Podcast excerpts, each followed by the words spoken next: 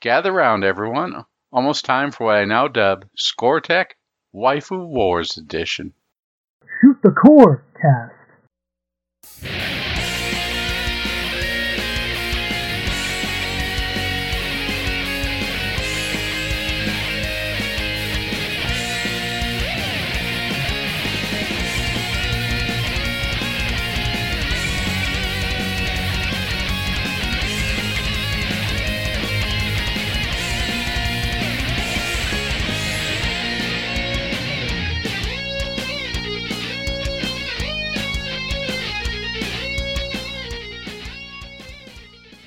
Welcome to Shoot the Corecast, the official companion podcast to the RF Generation Shmup Club. This is a family friendly shmup themed podcast that puts the lewd in ludicrous speed. I'm Addicted, also known as Addicted to Shmups. And from RFGeneration.com, I am Metal Fro, known throughout other parts of the web as the Game Boy Guru. And RF Generation is where you want to be. Uh, RFGeneration.com is a website that has all kinds of good information uh, a huge database where you can catalog your games, articles on the front page, and uh, a great forum where lots of us will uh, interact and have discussions about different games, including the one that we're going to be talking about today. We also have an active Discord server, so please go check it out at rfgeneration.com. And the other part that I want to add is the database includes not just US titles, but also includes European, Japanese, uh, Brazilian. It's a worldwide database and very useful for tracking your collection if you are a uh, worldwide traveler with your collection. The other part I want to add in is that our Beat Every NES game from 2019 has been extended into 2020. So come join us and let's finish it off and put a mark or notch in our belt for beating every Nintendo, sorry, licensed Nintendo game in the year 2020. Yeah, and I want to say I was looking at the thread earlier, and I think there's a little less than 100 games to go. Someone's got to play stadium events. yeah, get down on, on your knees and hit the power pad with your hands. Oh, yes. I remember doing that as a kid. Huh. Oh, me too. All right, well, so, for the RF Generation Shmup Club in the month of December 2019, we played the game Otomedius Excellent for the Xbox 360, released originally in Japan, and then came, surprisingly, came over to the US. Yeah, and uh, that's an interesting story that we should get into uh, here in just a little bit. But first, uh, I thought we would talk about the uh, question of the month that I threw out there for listeners. And that was if you could make a shooting game that revolved around a certain theme or event, what would that be? And we had a few people chime in with uh, answers to that. At James IEW 2000 says, I'd probably try to make something fresh Nowadays, the few shmups that appear are all made to be retro, even though the genre hasn't developed that much of late. So I'd want to make something that would test the limits like how all others have done before. And uh, then re- replied to that tweet shortly thereafter and said, "Sorry, I didn't give the question a proper look at." And that's okay. I mean, there, you know, this is not really a a wrong answer or right answer kind of thing. It's just off the cuff. And so yeah, I like that because obviously any way that you can innovate the genre and continue to uh, push it forward or do new things with it, I think is worth checking out and worth trying. Yeah, I definitely agree. We have shmups here that are themed after a tomato with hands. We have a hummingbird, and lately we have a finger. So the sky's the limit, and definitely want to do something with the different systems on there, I would say something maybe along the lines something other than Danmaku or uh, Touhou or even even your traditional shmup on there. Something different. Like take for example, uh, Risk System. It's an interesting game with its mechanics. It's a little bit on the slower side, but it's one of the first shmups I've ever been in where you actively go towards the bullets and it charges up your meter. Hmm. So there's definitely a lot of innovation to be done there. Yeah. Um, Ultra Narwhal said, uh, I've, well, I've already made a marine slash dinosaur, dinosaur themed shooter, but if I were to make another, it'd be purely dinosaur or something weird like Adventures of Classical Composers. And, uh, those who aren't already familiar should check out his game. It is Narwhal Project Hornwhale, and it is a shoot 'em up with sort of free movement and uh, looks pretty cool. Kind of 16 bit esque style. Sounds good to me. I like the name. Yeah. Uh, our buddy at Collector Cast, uh, Duke Togo from the forum, says, Gatchaman. It was big before video games, so it never got its chance. And, uh, yeah, that, that's a probably a, a pretty solid idea there. I could see that happening. Uh, at Baltimore Retro says, I always thought it would be cool to have a Japanese perspective of well known U.S. monuments and locations like the Grand Canyon, Washington, D.C., San Francisco Bridge, stuff like that. Kind of like the way Metal Wolf Chaos depicted the U.S. Uh, yes, please. Take the idea of Metal Wolf Chaos or something similar to that and turn that into a shmup. I am there for that. Yeah, I think that's a good idea too. Uh, make like a spiritual sequel to. Uh, oh shoot! Now I had the name in my head, and just uh, you play a decapitated samurai head that uh, Zombie Nation. Oh, Zombie Nation, yes. That that to me screams Japanese take on American landmarks, where uh, the Statue of Liberty and stuff. I could see a spiritual sequel doing very well. I don't know. You need a decapitated, uh, sorry, decapitated samurai head for that. I mean, you could put in all sorts of different things, but the idea is sound. I would I would definitely play a spiritual sequel to to Zombie Nation for sure. Same here.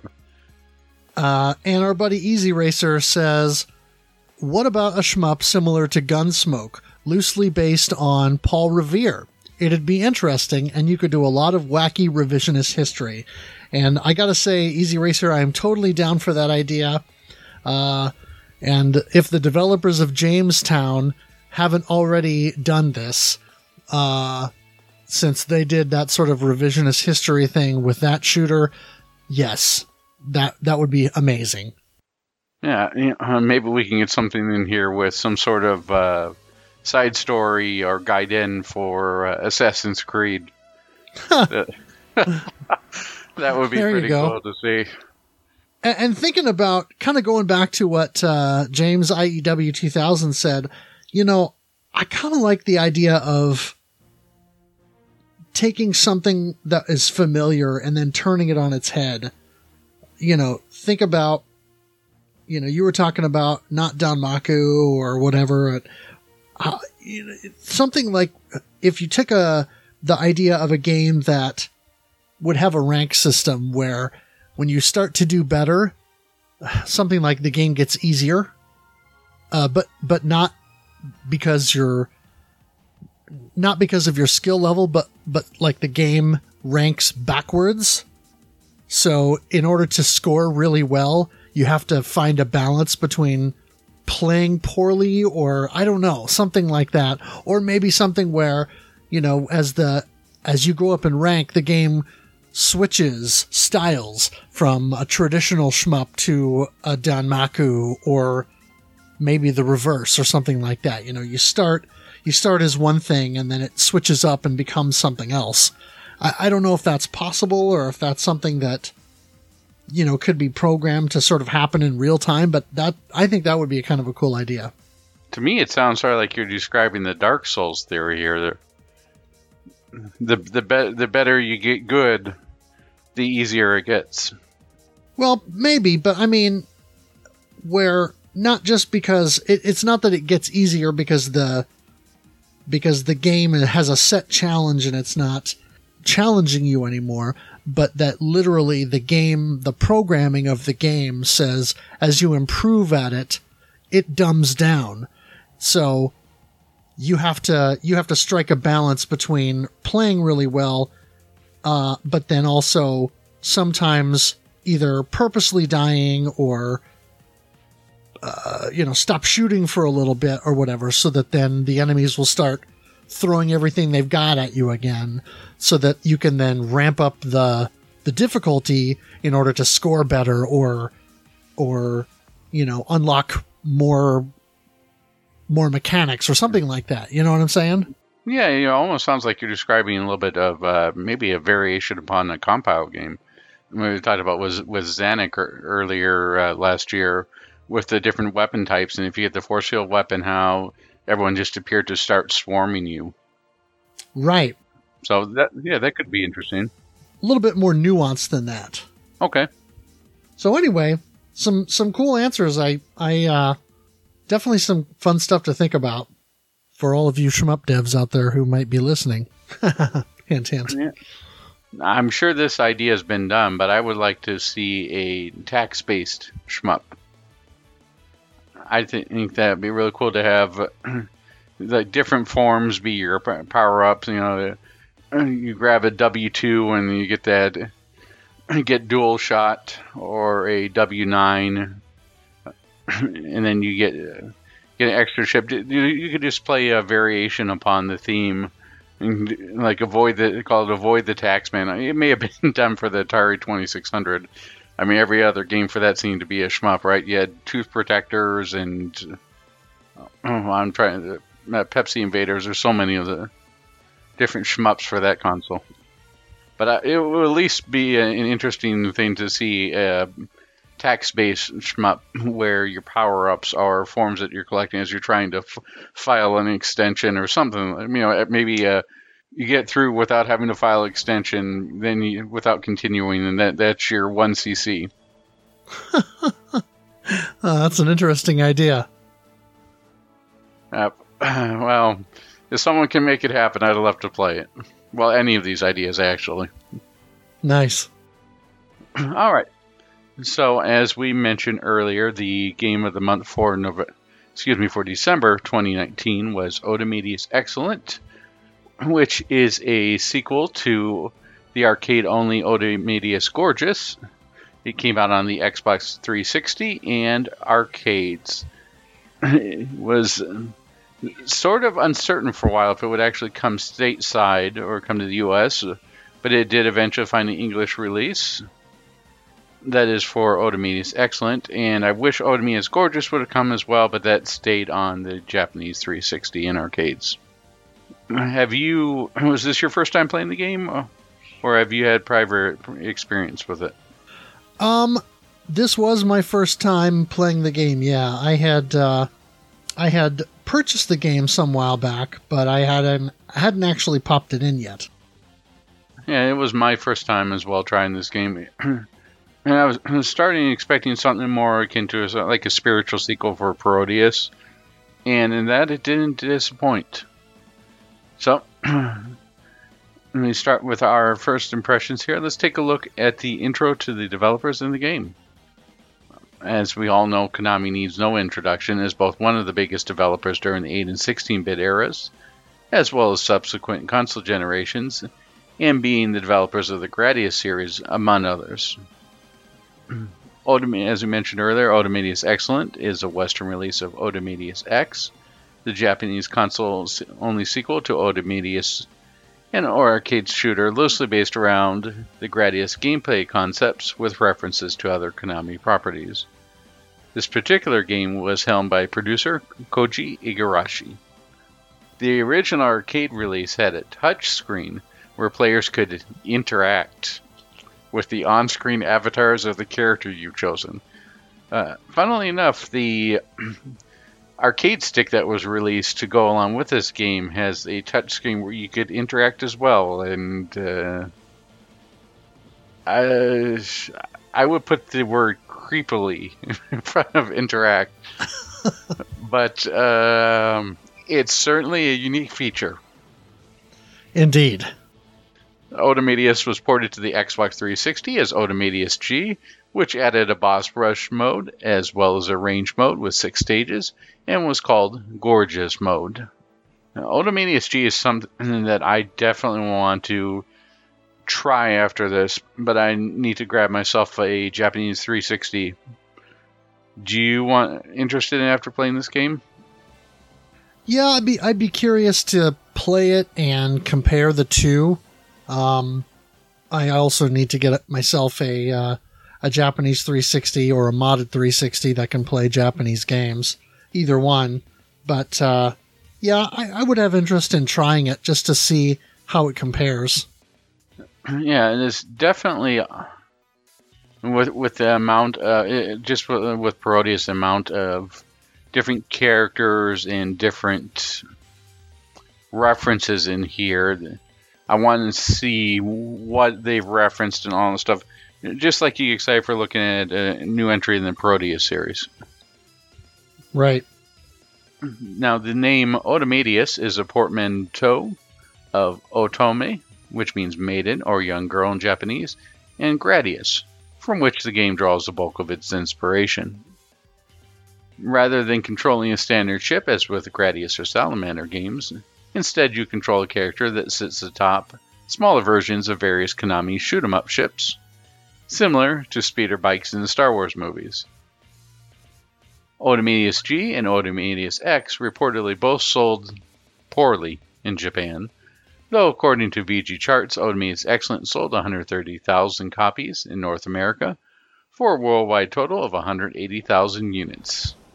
So, uh, 50,000 units in Japan estimated. That's. Well, yeah, I think it's less than that. Um, the, the 360 wasn't selling Game Busters in Japan, but still, that's for. eh, that's not very good. yeah, the- definitely, uh, definitely not a, a heavy seller for the system, uh, despite the pedigree that it comes with. Yeah, you would have, sort of be more inclined to think that the cave shmups were more the system seller on the 360 in Japan. True. Now, the special edition boxes of the North American release still can be had, as we're recording this, for under $30 complete. So uh, don't hoard them for the secondary market. yeah, definitely. All of the characters in the game are references to various Konami properties, most notably their shooting games, but other series are also included, such as Castlevania, Tokimeki Memorial, Busou Shinki, and Getsu Fumaden. DLC bosses are based upon YY World, Ganbare Goemon, and TwinBee. I wish there was a version that included all of the DLC, but I understand why they wouldn't put it to disc or there, there was uh, like a complete package or something that would be nice. Yeah, I know there's been uh, some chatter on Twitter the last uh, couple months or so. Um, there's a guy who is now working for Play Asia doing some marketing in the West, and uh, his name is Joshua Michael French, if memory serves. And he did a mock up cover of uh, an, O- a, an Otomedius release, what it might look like on Switch, which basically just took the artwork from the Xbox 360 release and kind of made it look like a Switch game on the on the cover there. And so he was asking for that. I could see that being a thing where if that ever happened, that they would probably just not bother with doing all the DLC as still DLC and probably just package it all together so that it would just come included. That would be nice. You know, even if it's just a hamster release with everything on there, that would be nice to see on Switch. Yeah, one thing I would say is is uh, all the extra music packs definitely take up space. So they would have to they would have to consider how they want to do that. Um, because uh, we'll get into it a little bit later. But I downloaded one of the music packs, uh, DLC packs, and it was quite large. I'll bet. Uh, but the, music in the game, and, this is just uh, foreshadowing here, in my opinion, was really well done. I didn't find any track that I maybe want to turn down or turn off the volume. Right. All right. So, three additional characters can be unlocked by beating the game under certain conditions, and additional DLC characters can be purchased as well.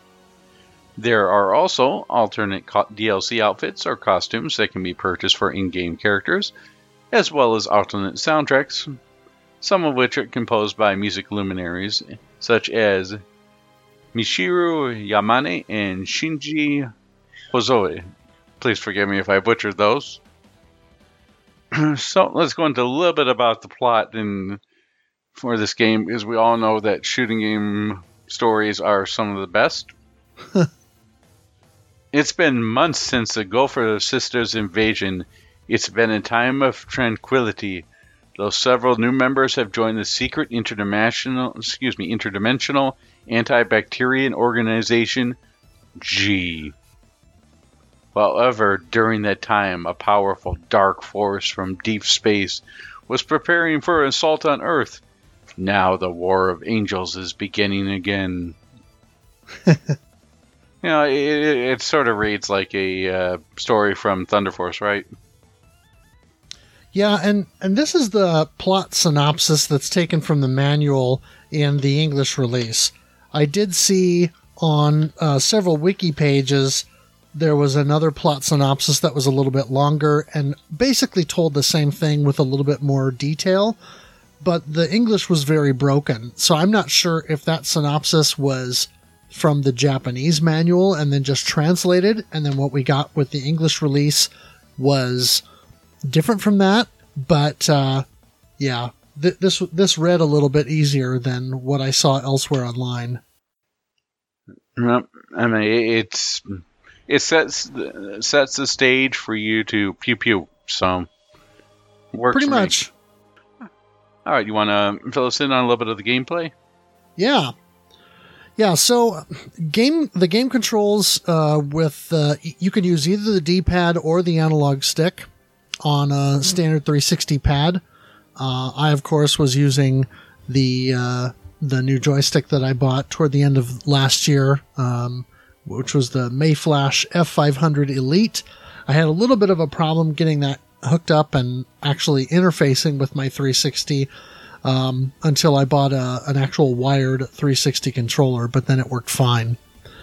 The A button fires both primary and secondary weapons, and so that'll fire your main cannon and then also uh, any kind of missile weapon that you have at the same time and it does have auto fire, so you can hold the button down and continue to fire. The X uh, X button activates the highlighted item on the Gradius style power up bar, and then the Y button activates the burst special weapon, which has a limited stock. And I want to say you start with three of those, either two or three of those when you when you start up the game. Now here's the part that threw me uh, if you hold the Y button down instead of just pressing it to, to fire a burst, there's a meter that sits above your Gradius style power bar that will fill up. And once that meter is fill up, or uh, once that meter is full, you can release the Y button and it will do what's called a platonic break. It's mentioned in the manual, uh, but literally the, the manual that comes with the game is the game manual in English and then the same stuff in French and Spanish. And it's literally just that plot synopsis and then explaining the game controls and then the different modes, and that's it. So, on page two of the manual, it shows here at the top right of this uh, this diagram, Y button, hold, platonic break. That's literally all it says. So I didn't realize that this was a thing. I did it accidentally once while I was uh, streaming the game and playing during the course of the month, and I couldn't figure out what I had done. Now, having gone back and after doing a little bit more reading about it online, and I messed around with it uh, early this afternoon just so I could get a feel for what this mechanic was. Needless to say, I made the game harder than it needed to be because I was not using this technique. because I didn't realize that it was a thing. Um, so, yes, it is something that you want to do often. The the one caveat to using it is while you're holding the Y button down to charge the the platonic break attack, you cannot fire your other weapons. But when there are short lulls in the action, as there are from time to time, it's an easy opportunity to press and hold that button and charge that up for for that platonic break attack. Now keep in mind each character has their own unique platonic break, so in addition to finding a character that fits your playstyle and has the weapon loadout that you want, if you'd rather play with a default rather than customizing, uh, that their platonic break attack is going to be unique to them as well. Uh, did you know about or use the platonic break at all? I didn't on there because I I didn't read the manual, but you know, it, it sounds like we're just going to get closer to like a, a, golden rule for this podcast. What we learned, what did we learn from Crimson Clover? Always be breaking. I could say the same rule applies here, right? Yeah, I mean the the platonic break is a a helpful technique. So I would say, you know, don't do it all the time because you're vulnerable while you're charging, but certainly it's it's worth uh, utilizing, uh, especially at in boss fights.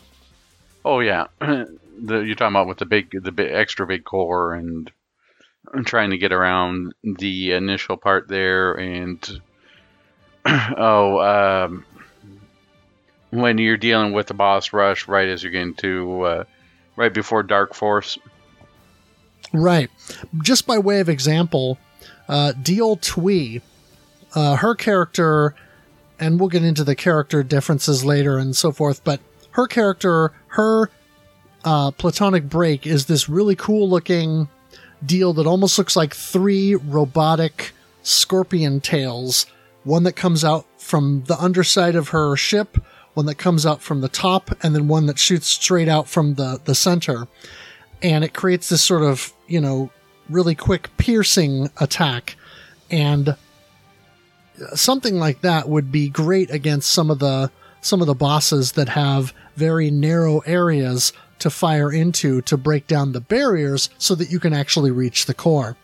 Uh, and so those those platonic breaks would yeah, I mean they will really help uh, in in regards to that and also for some of the bosses that are a little bit harder to take down and often time out they're going to be indispensable for that.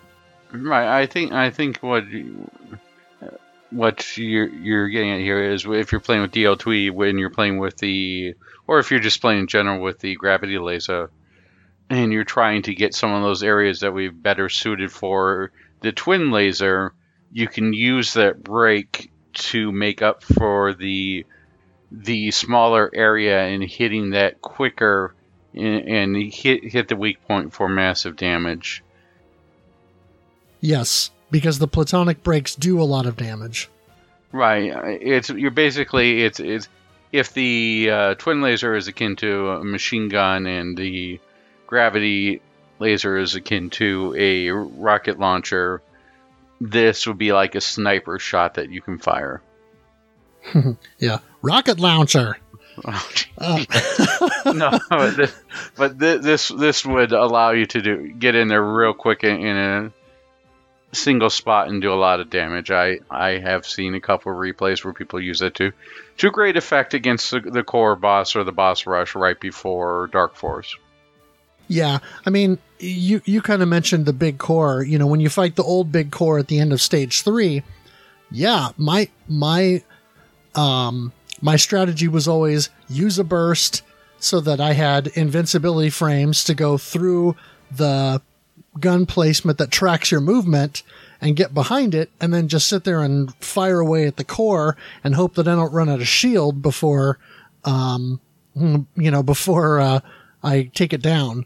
So with something like that, you would, it would be much easier to actually take that down without having to use a burst. Um, or at least providing an alternative strategy that you could use. Yeah, I did the same thing with the big core. You use the invincibility frames to get in front of it, and then you just shoot on it because they're just going to fire a single shot after a little bit of time. There's really nothing that can get you there. as long as you keep moving up and down to avoid those single shots, you're fine. Right.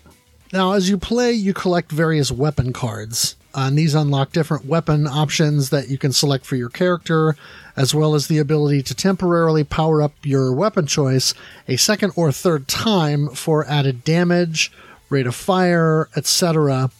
Uh, now, level 2 and 3 weapons, when they're once you have them unlocked, they can be set as the default for a character, uh, but that only lasts for about 60 seconds, and then it reverts back to level 1 until you lose a life. Uh, and not every weapon card will be available for every character. And so, for example, there are a couple of weapons, a couple of laser weapons, for example, that uh, were not available for more than one or two characters. Or um, one of the options that is in the standard loadout for uh, a particular character is a sort of three way uh, short range dagger throw thing. And you can equip that on some of the other characters, but that's not available to all of them. And so yeah, things like that. This is the part of the game where it really could have shined. The idea was sound, the execution was terrible. Yeah, I mean, uh, I was going to say, yeah, people grind in shoot 'em ups, and it's not the same as role playing games, they grind so that they can learn a level, they can route it properly, they can get through, they can do no miss, no bomb, those kinds of things.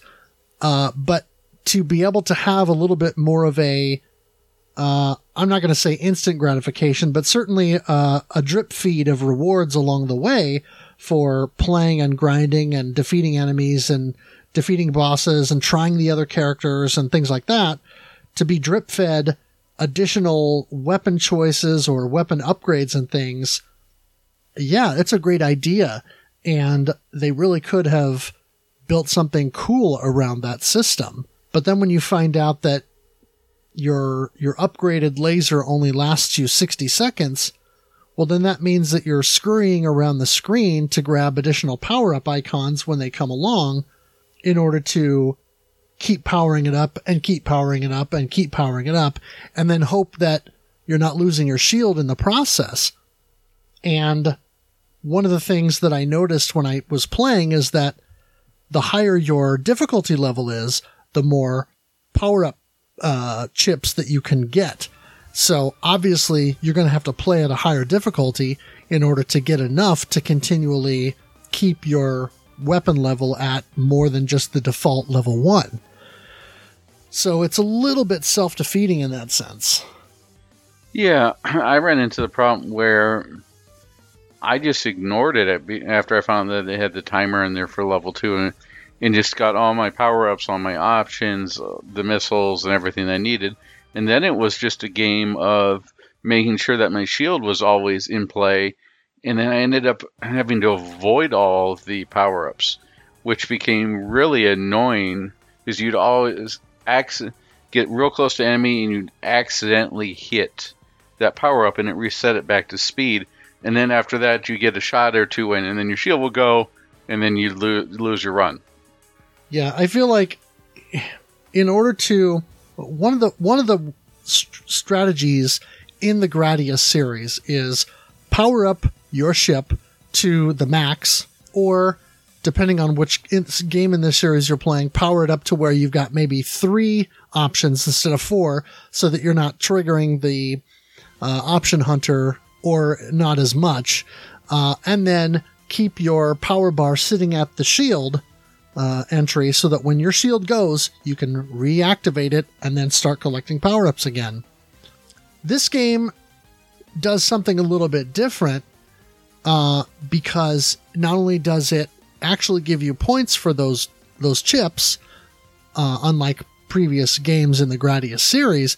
But then it also gives you this weapon upgrade, um, this weapon upgrade power capability, and so those two things should incentivize you to collect more uh, and you know maximize that. But it it's just it's just not elegant enough to really make it work. Yeah, I think I think we both agree. Good idea, bad implementation. and had it been done right, it w- could have been really fun and fresh to do multiple playthroughs, and could have also been a little bit. Let's say for your idea earlier for a game that the more you uh, it recognizes that the more that you play it or the better the, that you play is, the game gets easier. You could see a little bit of that in in the system they were trying to implement here. Yeah, I just don't think it's fleshed out enough or that there's enough push pull with it. So, anyway, that's that's my two cents. Now there is a, a rank system in the game that appears to activate when you have a shield. Uh, so, for instance, when I was fighting the Gofer Sisters in which is the mid boss encounter in stage two, if you have a shield, the bullet spread that they shoot out, uh, they do like a three volley bullet spread. It'll be much larger and have more bullets. Whereas if you don't have the shield, then it's a smaller spread that's further spread out and it's maybe only five bullets or something like that. Um, I, I I wasn't able to determine if there are other things that play into the ranking system, but uh, but that stood out as as being a thing where when you fight a particular boss or in particular situations, the game gets harder when when you have a shield. And so I thought that was interesting. Yeah, for me, the game got really hard because of one overlooked thing and this has plagued other games that we had played earlier. You know, like going back to Ghostblade with the pink bullet that was almost the same as the background. Is if you're going to have a game, make sure that the bullets are identifiable. Having sort of yellow tannish color bullets can make it extremely hard to see. Yes, and uh, I will be definitely highlighting that a little bit later when we talk about the graphics. Hmm. Sounds good. Uh, so let's jump into the uh, characters. Uh, there are several characters that come pre unlocked or available to choose right from the get go. And so returning from the first game are Aoba Anoa, uh, she pilots the Vic Viper and is the main protagonist of the game. She's the one the most prominently featured on the cover of the US release. Um, the Japanese release, Otomedius X, has her and uh, Errol Tron next to each other, um, but uh, she is considered the main character, if you will. And uh, she is a student at the St. Gradius High School or St. Gradius Academy, I should say. Uh, the aforementioned Erroltron, or Erutron, as uh, the Japanese version uh, has her listed, she pilots the Lord British and is uh, a student at the Academy as well, and is uh, apparently Aoba's best friend. Uh, Diol Twee is another returning character. she pilots the Serenity Viper, and uh, her character is inspired by the Konami arcade shoot 'em up Xexex. Hope I'm pronouncing that right. That'll be a uh, fun uh, one. I'm, yeah, I'm not sure if anybody's ever uh, determined how to effectively pronounce that. yeah, I've, I've heard Zexix, uh, Zezix, ah. many different. uh, I do believe that Titanium uh, which is basically just titanium split into two words, uh, is a returning character as well. Uh, she is a Bacterian defector and uh, attends the academy with the other girls.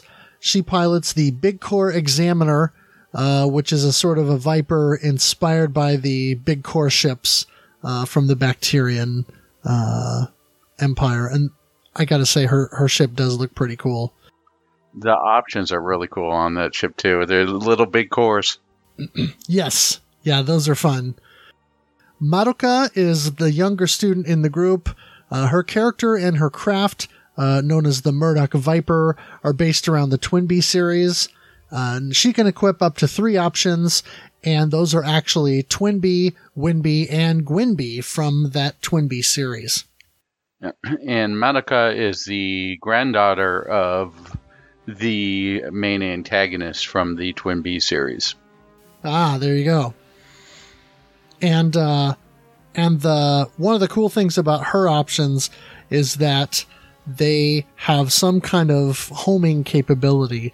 So um, instead of missiles, her missile uh, option that she gets is uh, she will throw out fist punches like you do in TwinBee, and so those can home in on on enemies, uh, and so that's a that's a really nice feature for her character. Makes certain parts of the game definitely a little easier. Uh, then you've got Arnval, who is based around the Busou Shinki line of mecha figures.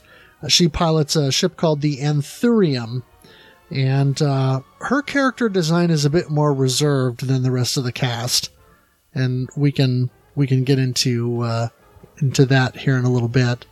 Um, and then Geshi Hanafuma pilots the Axelay Viper, known as the Hadouken, and uh, her default weapon set is loosely based on weapons from the game her character is based on, Getsu Fumaden, on the Famicom.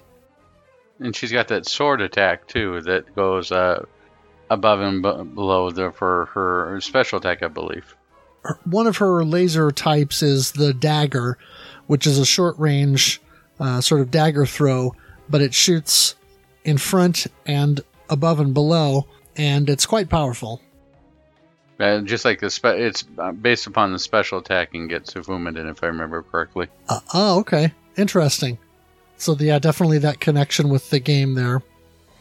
There are three characters you can unlock during the playing the game. Uh, you can unlock a- Aoba Anoa Hyper, uh, piloting the Meta Lion or Metallion, uh, which you see in the game. Uh, there's a, a spot where, as you're approaching the area with the old big core, you go to face a mid boss, and uh, it is a, a big core Mark II style ship. But when you try to shoot at it, your weapons don't penetrate the hull, nor do they, uh, nor do they do anything to the barriers.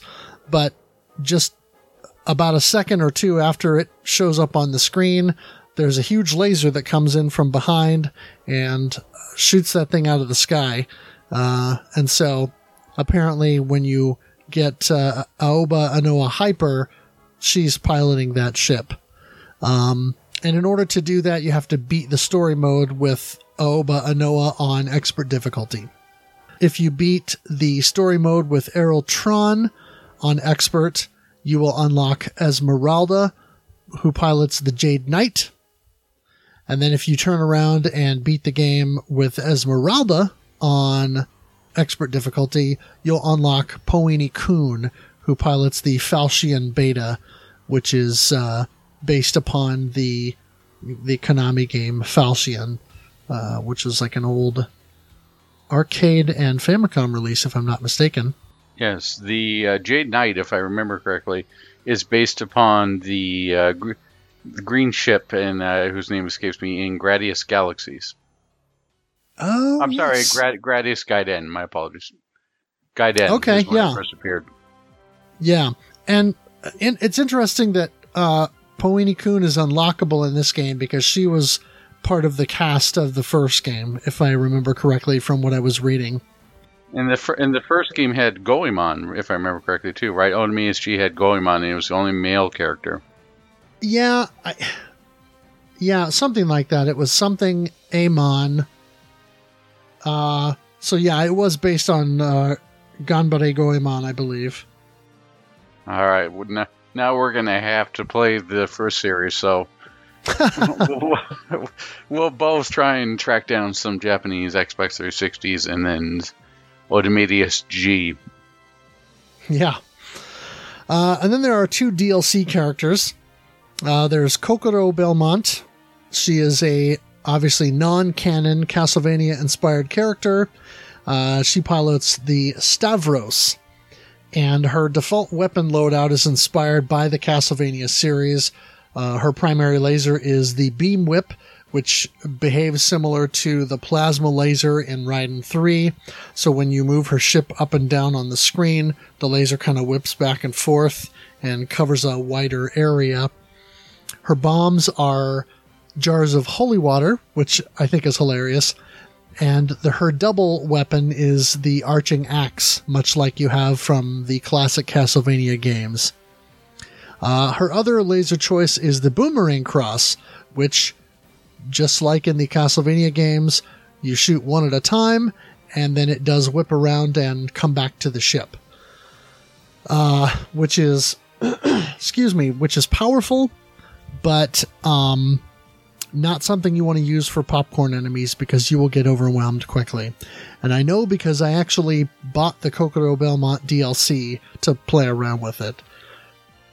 The character that I did not play around or that I did not purchase was Strarf.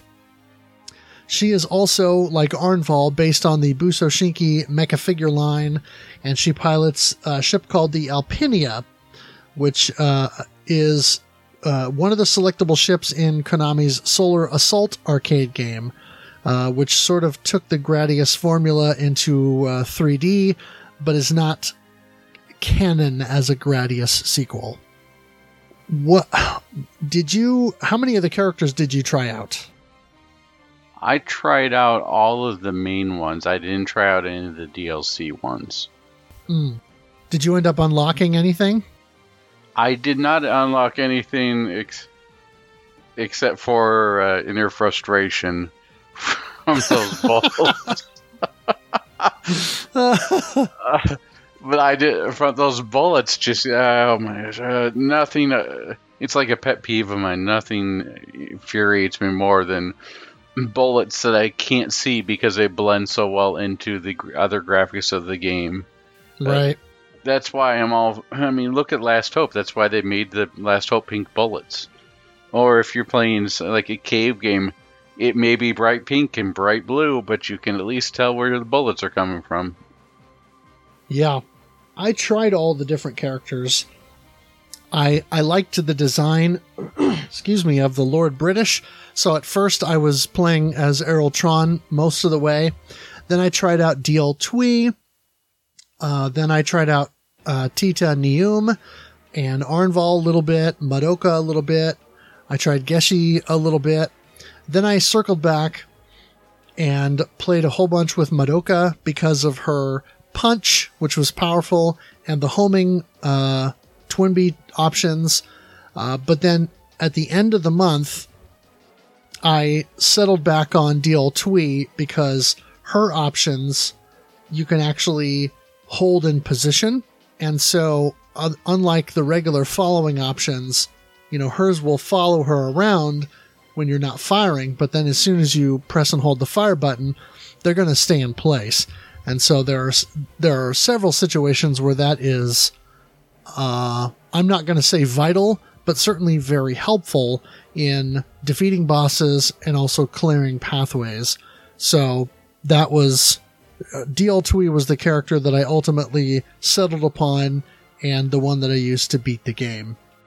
Yeah, option locking is very very useful in this game, especially if you've got have the uh, gravity bomba type uh, laser, right. and you're using that to get in there. I know that you mentioned before we were dealing with the uh, limit break or um, to get inside there, but just planting a couple of your options directly inside the core and then quickly firing away was a really good way to destroy a lot of those bosses that would normally take forever to deal with when you don't have the twin laser. Yeah, and I mean when you when you watch advanced Gradius players in the ver- in the different games in the series when they're playing through, their routing includes a lot of option placement. Um, especially because for a lot of those games, the default options is the standard kind that just sort of follows you. So you have to move into an area and then move away from it so that the options will kind of go up into where you were. And that way, as you cruise along the screen, they can be there to either get through the wall or get something on the other side of a wall or get something that's going to be above you and be a threat as soon as you cross that threshold you know, that kind of a thing with, with Diol Twee's configurable options where you can, uh, set them at a particular position, then that kind of takes that out of the equation and you can, you can be a little bit more direct about it, I guess. Yeah, and you can pinpoint where you want your shots to go, and with more direction than you normally get out of there. And we experimented with this even earlier in the year in May with Gradius 3. And several people were like, oh no, this option is a circling option versus the options that follow. And then there was a spread like a, it, it almost like a wingspan spread. Do you remember that where they were spread out of the Vic Viper? Yes. that was pretty popular. And it was nice to see people trying out all these different ways to play the game. And I, I think that the characters are diverse enough where they give you different play styles. but the, again, with the weapon system being as broken as it is, you just sort of gravitate to ones that work well for you, and it doesn't really encourage experimentation as much as it could have.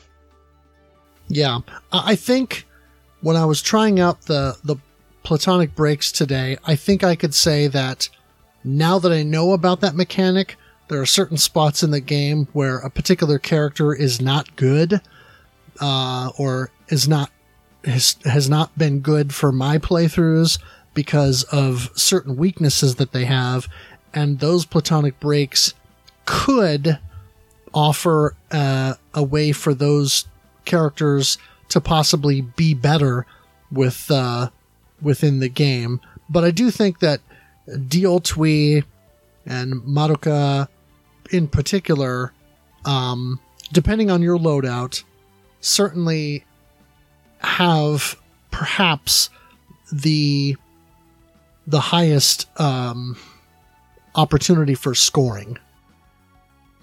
Yeah, I, I would agree on that. The, the game uh, gives you, uh, well, I would say in general, the game needs to be better balanced. And these characters are made so that w- with the option locking with Diol Twee or the uh, Madoka's options that actually just sort of home in and seek out, make it real easy to use fire and forget. Most part, the uh, one of the other characters that I spent a lot of time with was Tita Nium, mm-hmm. just because of the she's so different than some of the other characters and just gives wacky things such as in the first stage with the cat Parodius boss. She says, "Oh, a cat! I wish I could take it home as a pet." and just sort of nonsense stuff that comes out of there. It's great to see developers not taking themselves seriously and just going off in sort of wacky directions. And that's the type of humor that I wish this game had more of. More of the wackiness of the Parodius and, and a little bit a little bit less of the Moanus. Right. It it feel if the gameplay loop was better, a lot of the aesthetics in the game wouldn't be as bothersome. But because it's so unbalanced, it just sort of brings everything out. And in many ways, you can look at it sort of like a fighting game, an unbalanced fighting game. If everyone's going to pick the same three overpowered characters, the game's no fun. Right. Or not as fun as it should be. Yeah, that's uh that's a good way to good way to put it, I think.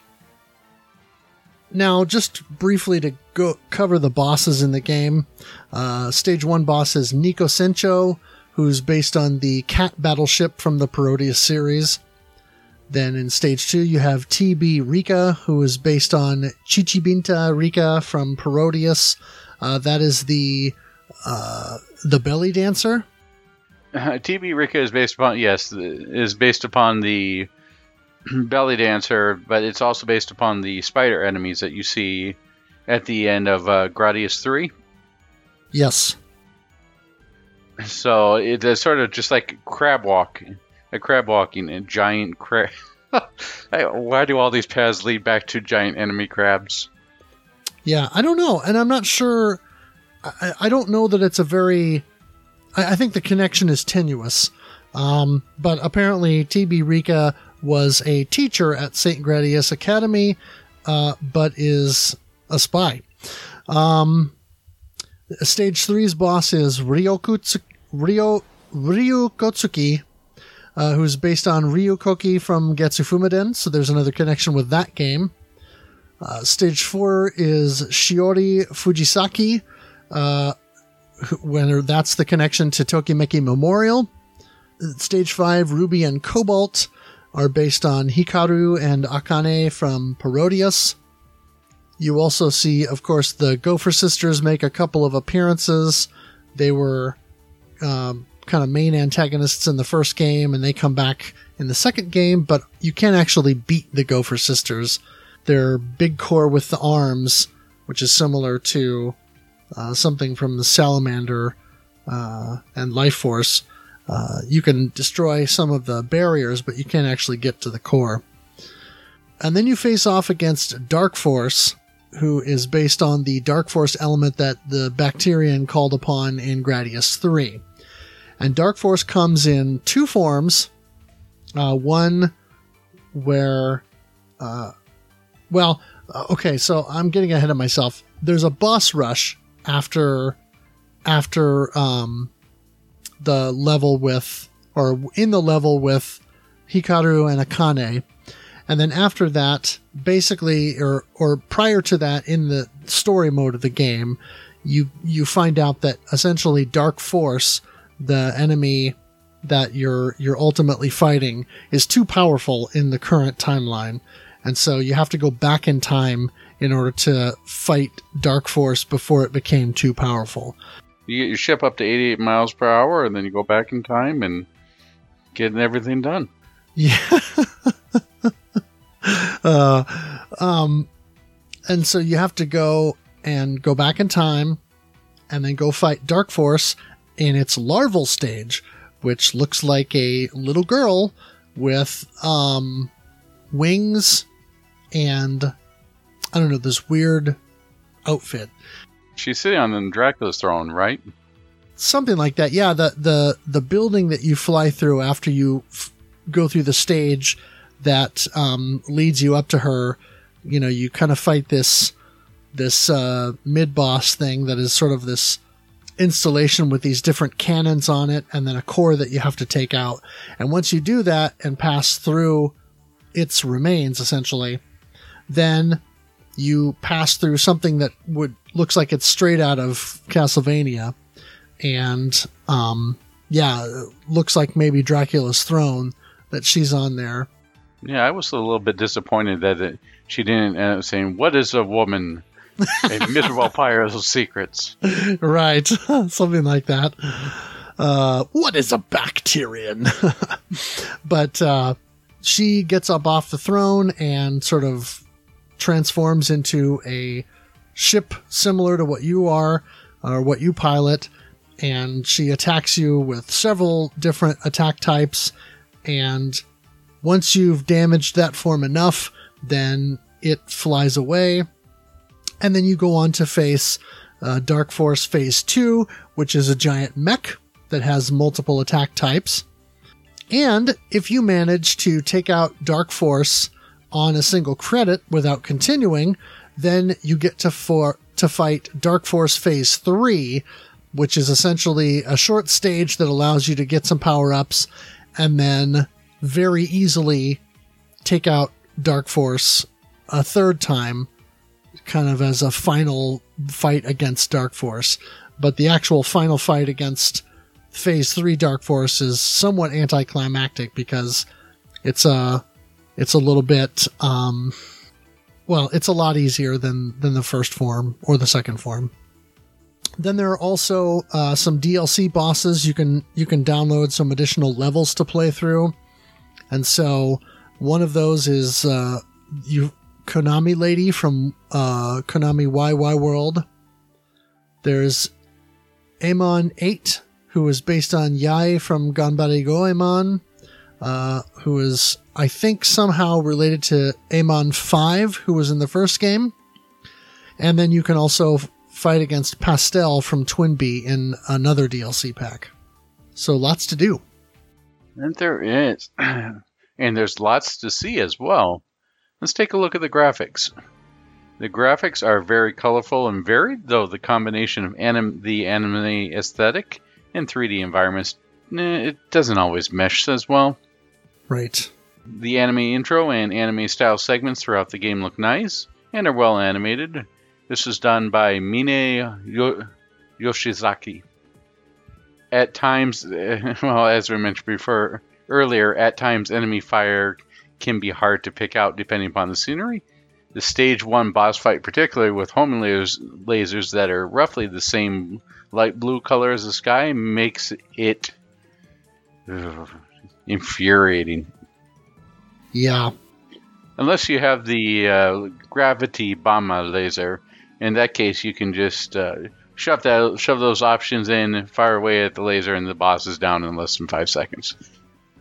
Yeah, the, the, with the stage one boss, the name of the game is either either get to the core and destroy it before it has a chance to fire those lasers, or learn the timing so you can dodge it and not have to worry about watching for it.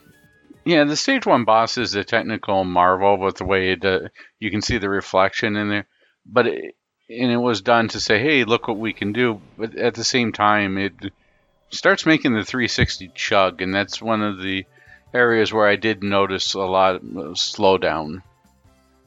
Yeah, uh, I noticed that too, and it doesn't matter whether you're whether you're firing your weapons or not. When the boss comes on the screen and does it sort of jump out of the clouds, it does slow way down for uh, a brief moment, and then it's fine. But it must be something about that animation of it coming up out of the clouds and the sort of clouds dissipating off the boss, off of that mirrored surface, and that effect must be taxing the 360 quite a bit. Uh, I mean, it's still neat, and the first time you see it, you're like, "Oh, this is very cool to look at." Because most of the other stuff on there, the models are pretty simplistic for the stuff that you'll see, such as like the ship in the background or some stuff flying through. As mentioned before, there's a little bit of a disconnect between the anime style and the 3D render graphics. Me personally, I would have preferred more of a cells shaded look throughout. You get a little bit of that when you see the your character zoom in on screen. I wish they Mhm. would have kept with all of that for all the enemies. That would have been really nice to see. But I can understand that this is a game that is not built upon a pachinko sized budget. Right. So you got to cut somewhere. Right. And one thing to, that is that we should mention is the the first game, the original arcade game, had very static backgrounds from everything that I've read. So the fact that this game has more animated and active backgrounds is an improvement over that. It's just that yeah, there are times when the backgrounds themselves can be slightly distracting or that because of the laser and or bullet colors blending in with the background it becomes a bit of an issue when you're trying to actually see what it is that is gunning for you so to speak Yeah, were there any spots in particular that you noticed? Some of the blend, the bullet blend. Well the stage 1 laser for sure.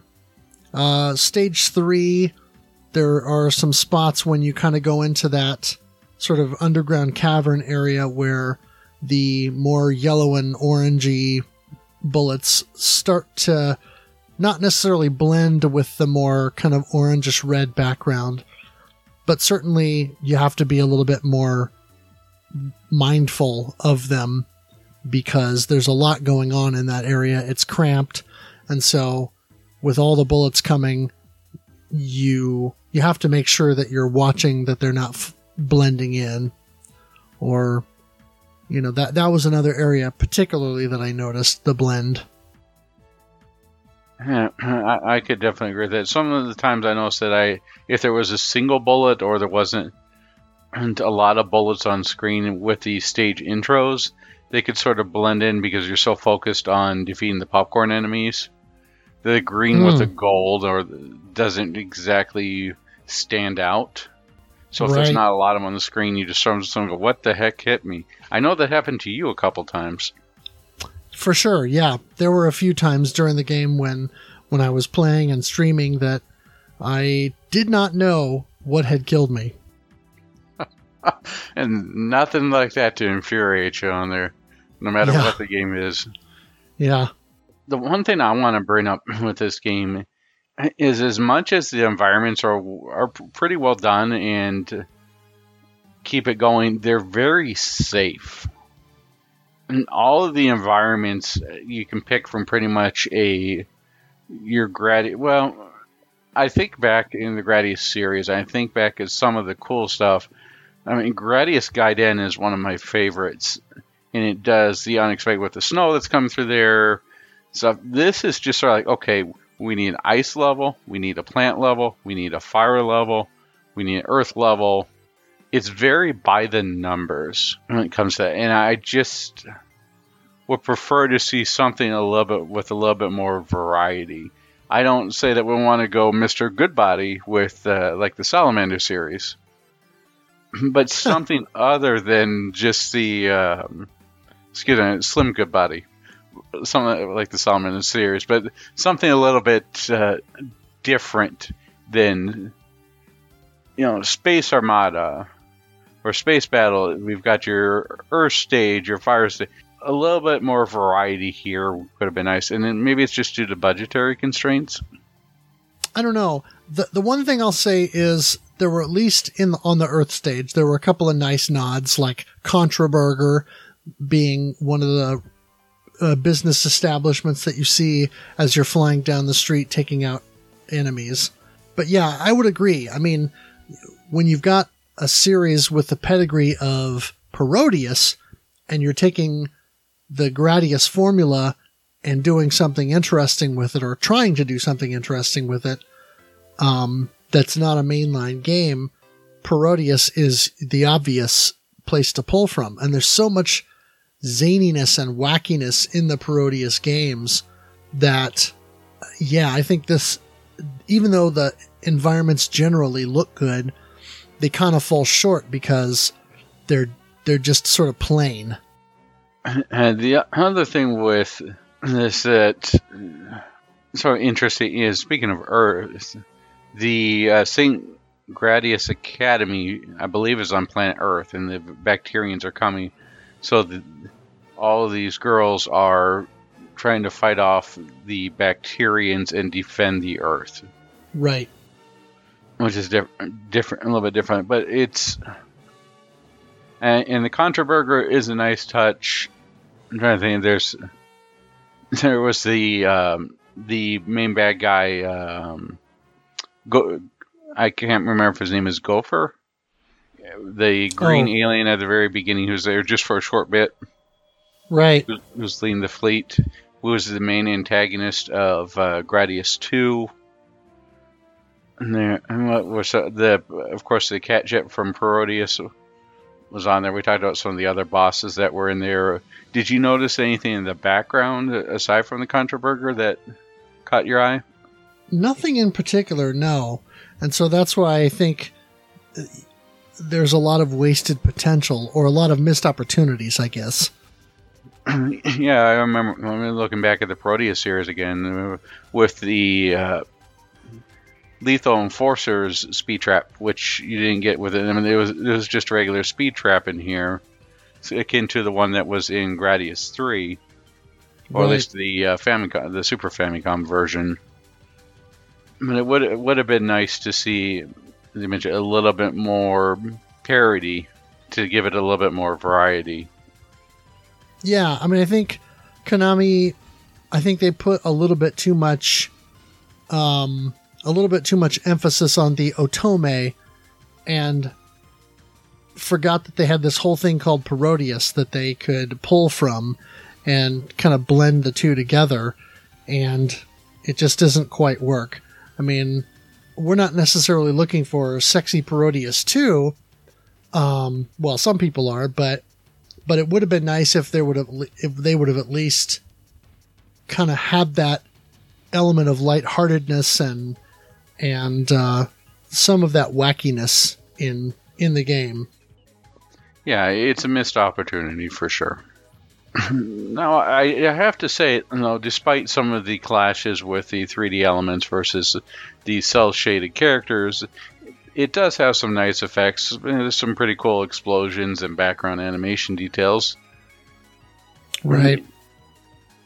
I, I didn't find anything that was really offensive to my eyes or like what the heck is that it looks like a garbled mess i mean it was it, it didn't nothing in it sort of screamed early 3d polygons that made everything bad everything was serviceable and did a good job. It was for the most part everything was well animated. It's and i th- i think again this echoes the statement of the game. The game it's not terrible. It's not great. It's in the middle but you see with just a little bit more time, maybe a little bit bigger budget, where it could be great, but because you can see the cracks in the foundation, it just sort of gets a little bit disappointing overall. Right. Well, let's talk about the sound because there's an that's an area where I think it can make back a little bit of ground. Uh, I do think it has a solid soundtrack and some catchy tunes. Uh, I know maybe it's because I heard it a ton, but this the little ditty that plays when you're loading up the game is very catchy and will probably be stuck in my head for weeks. Uh, uh, and some of the tunes you'll you know if you've played the Gradius series or other Konami games, some of the other songs you'll recognize from the base soundtrack. Now, uh, when I downloaded Kokoro Belmont, I did grab, I did pay for the the soundtrack that goes with her character as well and listen to that. And that's got some kind of vague uh, Castlevania esque vibe to it. It's a little bit different. It doesn't quite have as much Castlevania as I would have liked, but I understand that they're trying to still sort of fit the the theme and aesthetic of the game. Uh, but overall, it was good. I mean, there are arrangements by Michiru Yamane, so you know they can't be they can't be stinkers, or at least I don't think they could be and I've listened to some of the other uh, some of the other arrangements, and and there are some good ones in there. What I will say is, having heard a lot of the music from the first Otomedius game, uh, because the art book that comes in the special edition has a bonus CD that comes with it, and that bonus CD, almost all the tracks are taken from uh, in fact, I think all the tracks are taken from Otomedius G or Otomedius Gorgeous, except for the last two, which is Fly, the opening theme that you see when you fire up the game and, and see the anime intro, and then the closing theme called Automatic, um, which is your credit roll music. Otherwise, everything is from the Otomedius G soundtrack. And so well before I actually played this game, I was spinning this uh, CD soundtrack in my car quite a bit and really got addicted to the soundtrack. And so I really, uh, I really actually think that the first game might have the better soundtrack. But overall, I was, I was relatively pleased with what the game had to offer. And, uh, you know, the music that was that was included, generally speaking. I also think the sound effects are mostly good. There are a few grating a few grating sound effects like certain laser weapons hitting the uh, enemy holes and stuff like that, but you know, you get that in almost every shooting game of this type. There are additional soundtracks you can purchase. Like I said, the Kokoro Belmont one that I purchased there's a, a separate star uh, soundtrack for Strarf, and then I do believe there are three or four additional soundtracks that are specific to different characters um, that you know give the the game a different vibe. So there's quite a bit of DLC you can purchase. I mean, when I was looking at it online the other day, uh, you could purchase the whole game from Microsoft's digital store, you know, the base game for 30 bucks. And then each of the two DLC characters are $5 or $4.99. And then the DLC soundtracks are all $5.49. And then if you want to buy the additional outfits for the different characters, those are either a dollar forty nine or a dollar ninety nine. I don't remember which. Uh, but yeah, uh, there's you can drop a lot of money in this game if uh, if you want to go all the way with it and you know see everything. The the interesting thing is I mentioned before the the opening theme fly and then automatic which which closes out the game during the credits. Those were actually sung by the voice cast um, who did the voices in the game, and I think the voices the voice work was relatively well done. Uh, obviously, like a lot of anime and, and stuff done in this style, it's very, very uh, over the top and it's all very melodramatic. But I think that works for the style, and it does give give the game a little bit more personality, um, where it might otherwise have been lacking due to, you know, as we've discussed, the the graphics being a little flat or not having a cel shaded style or something that had a little bit more personality, not having the kind of zaniness or wackiness that we might have wanted to see because of the the per, the Parodius pedigree. Uh, and so it, it definitely helps to give the game a little bit more a little bit more personality and make it uh, just improve it in some ways. Uh, what was your overall impression and take on the, the sound and music? Yeah, I, I think that the game gets extra points for having a solid soundtrack, and none of the voices made me want to uh, put in earplugs or turn off the voices entirely. Everything was really well mixed, and well, I didn't find myself humming any of the tunes, but they d- definitely fit the stages and worked well. I didn't quite notice any of the the the offbeat uh, sound effects that you had mentioned, but uh, that could just that could just be my uh, aging ears here. Huh. I I definitely thought that the voice the voice cast did a good job. Everything was well acted and met up to anime standards.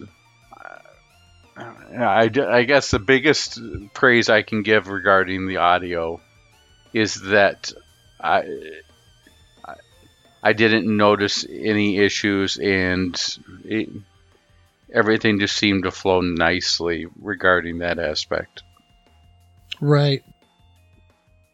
I would like to listen to some of the additional tracks at a time here, but I don't want to go uh, full EA on this game. Right. Well, and and honestly, you know, you can check those out on YouTube and then make the decision for yourself if uh, if you like any of the alternate soundtracks enough to want to spend the five and a half bucks. Let's move on to scoring. The scoring is fairly simple, with the biggest scoring bonuses coming from defeating bosses rather than letting them time out. I thought that was sort of a unique and fun aspect on here. They were the top, what that is regarding the boss timeout. The, the bosses weren't as uh, unique as say an Einhander with the timeouts, but it was still something that I hadn't seen before in the Gradius. It was, I don't. Did you remember ever seeing something in Gradius one, two, three, or four with timeouts? Hmm. Not that I can think of. Yeah, not that I can think of. Yeah, the the first time I've I've ever encountered a boss timeout was with Einhander. Yeah. I can't think of anything before that. Yeah, I know there are other games that have done it in the past. I just can't I can't think of anything in the Gradius series. Each end level has a bonus for no miss, as well as any burst weapon stock you have, and the number of power up chips collected. Unlike previous Gradius games, power up chips award points based upon pickup. So, uh, well, that's a factor. There are also element jewels, which are similar to medals in other games. They start with a creamy blue center. As you collect them, turn green, then red, then purple. If you fail to collect more than one as it leaves off screen, your element level jewel will decrease. The higher the level the jewel, the more points it awards upon pickup. There's also an end level bonus for the number collected. Each stage is also ranked according to your performance with the standard F through A and the S rank being the top. for the most part, unless the boss timed out, it was pretty easy to get the either the A or the S rank, and more, more often than not the S rank. Did you find that as well? Yeah, although there were a couple of situations where I beat a boss and was fairly certain I, I had a no miss during the level, and I still managed to not get the S rank. So I, I don't know exactly what goes into that. Um, but that was something that I thought was odd. Now, the one thing I'll say about the boss timeout is it's both a blessing and a curse. It's a blessing from the standpoint that some of the characters and some of the weapons, because of either the way their options work or the way their weapons work, or depending on which weapon you have, uh, some of the weapons are too big to penetrate the small area that you need to get to in order to either hit the core or to break down the barriers in order to hit the core. So, in that sense, it's a good thing that the bosses can time out so that you're not just stuck there or have to, you know, kill off your character so that you can go back to the default shot so you have something that's small enough to get through those areas. But it's a curse, of course, because then, uh, from a scoring perspective, you're out those points if you chose a weapon loadout or a character or whatever that can't actually do the job and get that done. Now, I will say, now that I'm more enlightened about the platonic breaks, that may mitigate that somewhat and make some of those bosses easier to defeat so that you don't have to time them out. But certainly, it, it probably is good that they did it that way. But I, I just wish that more of the weapons would be better suited for taking out bosses. Yeah, it does seem that, that you're sort of relegated to either the gravity bomb on laser or the twin laser. And each one of those has their own uses. But with the Tweedledee, uh, sorry, excuse me, uh, yeah, Tweedledee, not Tweedledee, Tweedledee, uh, I ran into some issues w- with her in trying to destroy some of those areas with the cores, especially with, with the smaller shots, and you really had to line those up perfectly in order to destroy those because you had one little shot and then of course the area of effect with the gravity laser. Right. Yeah and and the gravity laser it's so thick that it can't always get into those more narrow areas and so yeah with with Diol Twee you can use her positional options to actually forcibly get those in there so that they do damage. But with some of the other characters, if you choose that as your loadout, you're not going to make it. You're going to have to rely on the platonic break or possibly a burst or just time it out and survive. The other part of this that I want to go over is the power up chips. And at first, I thought that they were giving me the weapons that were given on there for unlocking the weapons. Did you figure out how the weapons unlocked? Like the level one, level two? Yeah. Well, as you're playing the game, you'll notice that as you're de- defeating enemies and certain things, you'll sometimes will see what looks like a tiny little sort of shooting star or laser kind of thing shoot up towards your character. And that's when you've defeated a certain enemy a number of times or You've used a certain character to defeat a certain enemy, and th- there you're collecting these weapon cards. And it's just sort of an automatic process based on what you do throughout the game and uh, through multiple playthroughs.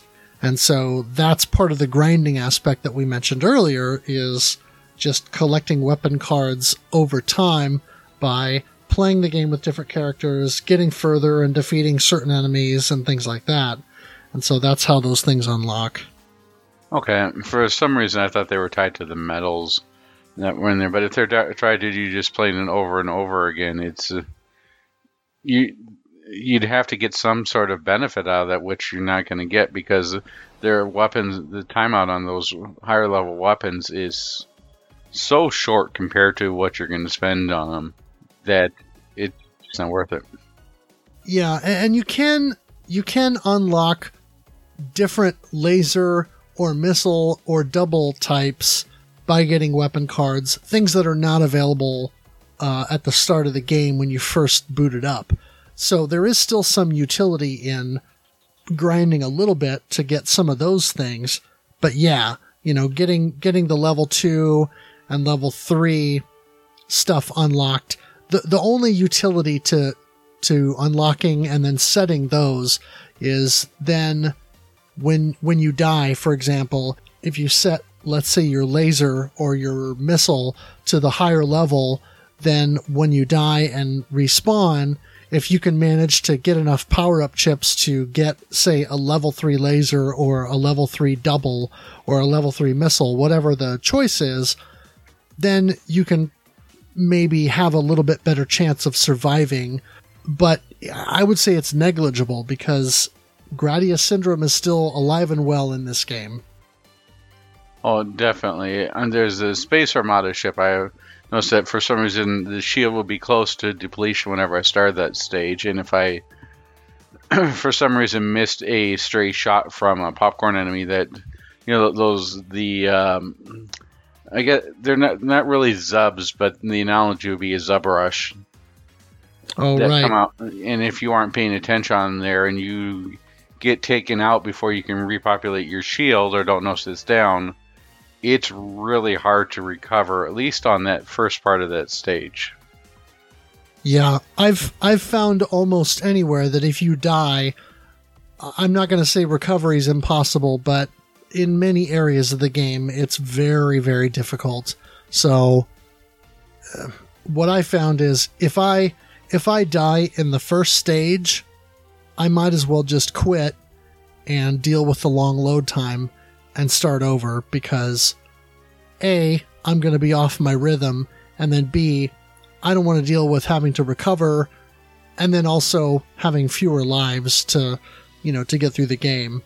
And so in stage one, uh, I just give up if I if I lose a life.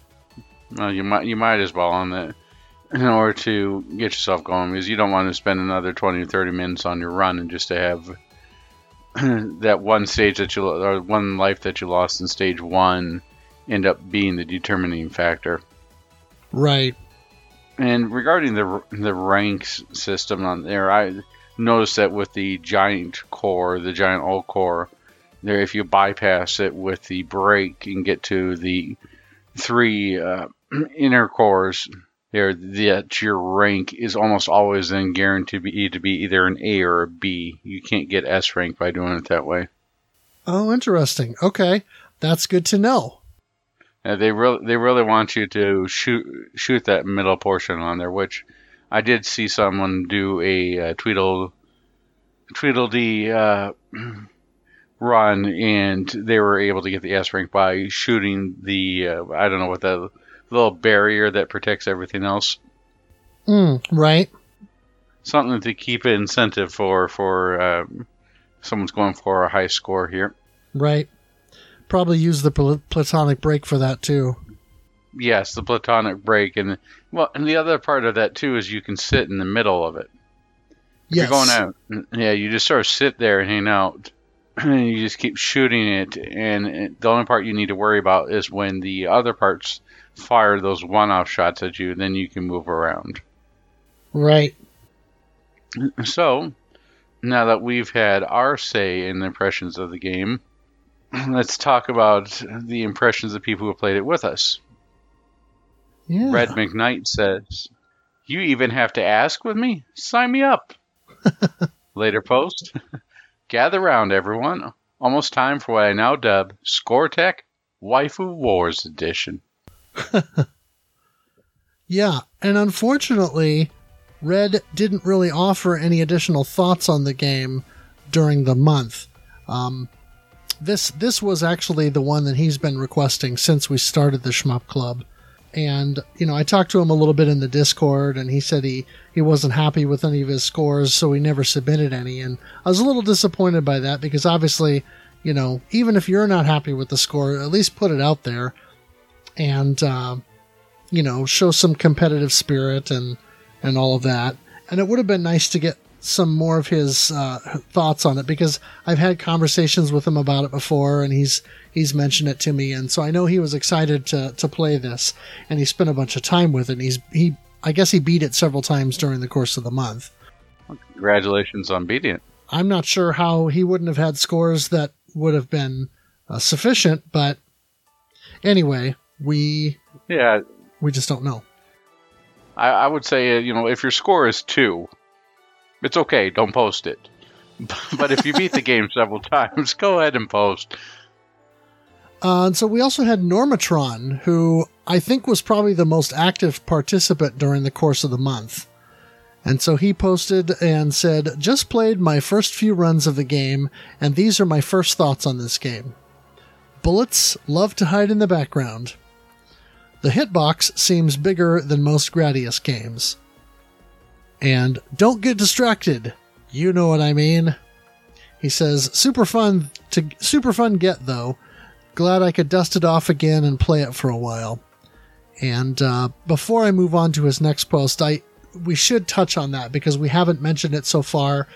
Um, but yes, the hit the distraction or the hitbox. Well, the hitbox, the the distraction we can get to when we talk about final thoughts because that's the that's the elephant in the room. But yeah, the hitboxes are are odd and they're not very easy to determine.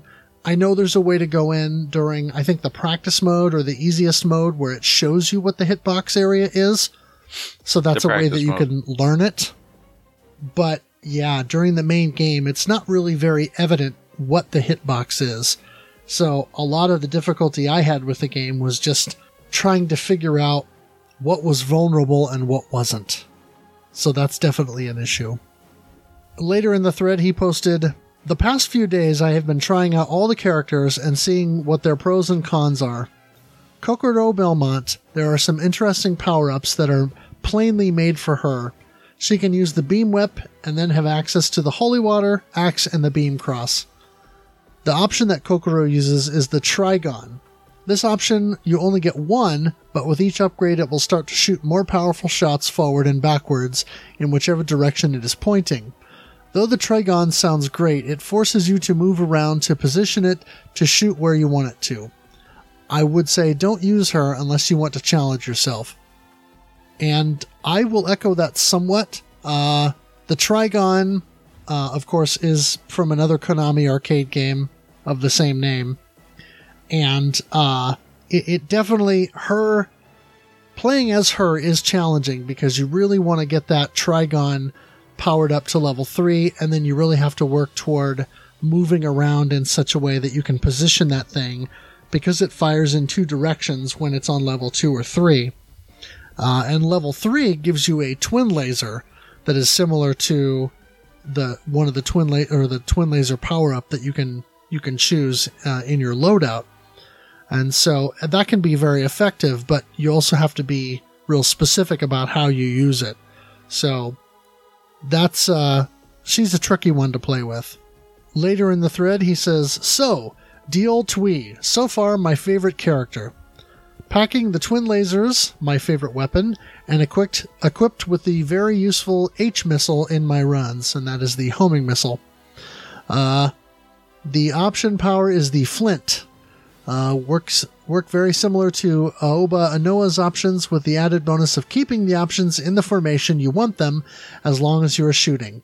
They will follow you when not firing, just like standard options do. And then later on, he says, Next up, Arnval. She is very straightforward on how she works, using the formation options that sits two options on top and bottom of the ship. I use the single laser level 2 and two way missiles with her. With great control and medium span with weaponry, you can go far and not have to think too much on which way you are moving for maximum damage.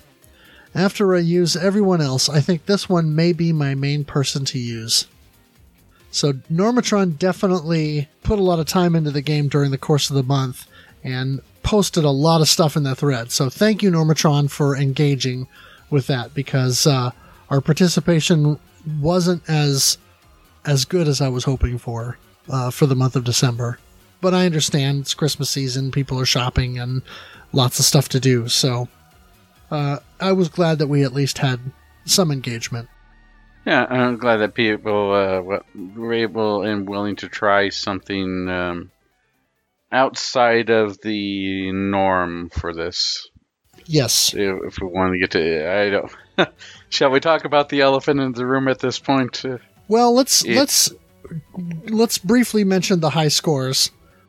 Okay. Uh, not I'm not tooting my own horn here, but I'm the only one who submitted the the the really high score, and that's because I managed to get a clear of the game with Diol Twee on expert mode. So I ended up with 2,991,200 points. And I think if I tightened up a little bit and maybe used the uh, the platonic break a couple of times when I would otherwise have had trouble, um, I I think I could probably hit three million. And then Normatron ended up with uh, 1,425,000 points on his highest submission. There is one thing I don't think anyone did. Maybe you did, but did anybody try the Konami code? I did not. I did. so it'll be something we got to try here. Yeah, I, I looked around to see if there were any cheats for the game, and I didn't find anything. Uh, literally, the only thing I found was the information on which characters to beat the game with to unlock the unlockable characters. And that's another thing that we probably should touch on real quick here is there's a lot of information on this about the different characters and some of the relationships and stuff, but there isn't as much information about this game as you might think. And I don't know if it's just because it is wasn't sold that well as sort of like the black sheep of the Gradius series. Eh, may, eh, maybe the choice of the uh, the portman, portmanteau, as we talked about earlier. I'm not quite sure. It's just not as popular. Yeah. Well, I wonder if some of that has to do with the grindiness of the game. And someone, I was reading something the other day that said that one of the reasons that the game maybe didn't do as well is because there are so many characters unlocked at the beginning that you don't really have to work to unlock a whole lot. I mean, yeah, there are three additional characters to unlock, and then there are weapon cards to grind out, but I, I could see if that's your interest in the game, that being a deterrent because you've got all this choice at the beginning and you don't have to work for much of it. But I kind of liked having the different characters to experiment with and and uh, you know see which one fit my playstyle or what their option and weapon loadouts did in terms of you know how that changed up how you have to approach different levels and things. So I I didn't think there was anything wrong with that necessarily. I like having the characters unlocked as well for experimentation. Uh, Gradius Gaiden, one, probably my favorite of the Gradius series, gives you four different crafts to choose from with all sorts of different varying weapons right at the start of the game. Right. So I don't think that that having a large character roster is against this. I, I would have to say that the aesthetics, and, and, I get why they chose them. I mean, it, I'm looking at the two. It's a mid uh, in the oddies. Is that what we're calling them in the oddies? The 2005 or so uh, was the beginning of the Mo. You know, we just we had the beginning of the Young Maiden, in more of a turn towards flying lollies or, or, flying young girls. I mean, you look at the rise of Touhou, you look at the rise of, of Cave. I mean, Cave's last shooter, Ketsui, where it was all militaristic dude bros, now is changed in Deathsmiles to flying girls. Right. And and that that is the elephant in the room. I mean, when you look at the when you look at the the setup for Oda the original, um, these are young girls in in school, you know, middle school, high school, and supposedly the sequel takes place several years later, but they're all still part of the Saint Gradius Academy. So I'm not sure what age these girls are supposed to be. That's a little concerning because of the art style of the game. You've got these, they're supposed to be high school girls, but they're. They're drawn more like uh, those uh, World War II uh, pinup girls.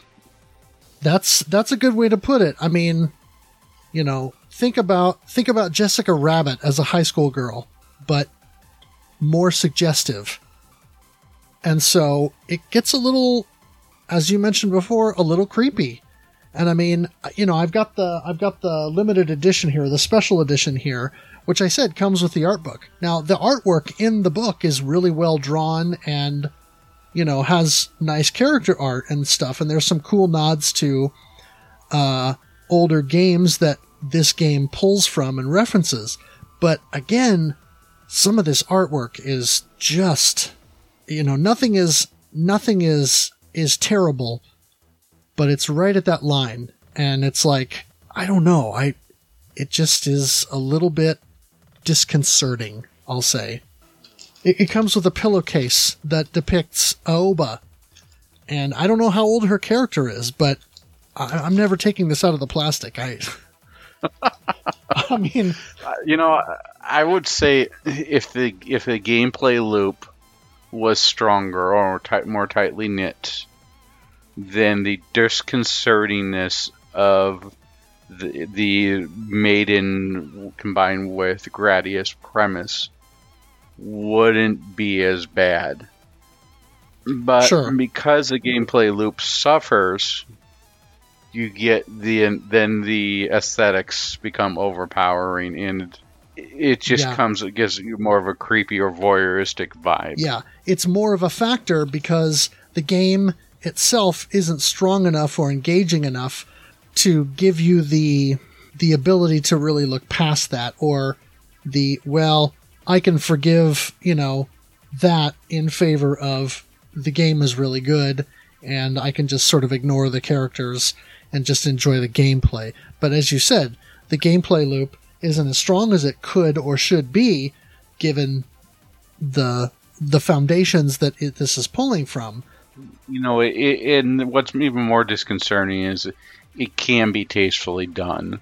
Sexy Parodius is done by the same company. I mean, granted, this was years earlier, but still, it's still Konami was done years before and wa- did a very good job of walking the line and still had stellar gameplay. Right. And and and the way that Sexy Parodius did it was suggestive without being creepy and it was also campy. So it was uh, it was less burlesque and more vaudeville if you get where I'm going with that analogy. Yeah, although I have to say that Tanuki was a little bit uh, creepy and disturbing, Well, yes. if you know which one I'm talking about. Tanuki was disturbing, and I'm sure we'll get to that eventually. But yeah, I think on the whole, that did a much better job of balancing the elements. Now, I understand that cultural mores are different uh, throughout different parts of the world, and so this may not necessarily be seen as as creepy or as pervy as we might think it is here in the United States. But certainly it's a factor, and I think if it's something that concerns you, then be aware of it at least before you spend your money on it. Um, having said that, I think it is possible to look past that uh, to a degree, but just know that you're not getting a top tier shmup when you buy Otomedius Excellent, and so its flaws are are going to be more apparent, and this aspect of the game will be more front and center. And whether or not that's something you can deal with is is uh, a thing that you're going to have to make, you know, decision you'll have to make on your own. Yeah, it, it's it's. I guess the overarching is it's a shame that the aesthetics or, or the some of the design choice in this game made it into something less than what it should be. It, it was it deserved better than this. It, it's ju- it's not terrible, and I think more people should play it. But it's just the pre- the way it was presented and the way it was done. It just turned people off, and and that's evidenced by the sales numbers. Yeah. And I'm, you know, I'm looking at the art book as we're talking about this, and on the front of the art book is Dark Force as the sort of larval stage that we mentioned, the little girl version of of Dark Force that you fight at the end of the game, and it's very cute, you know.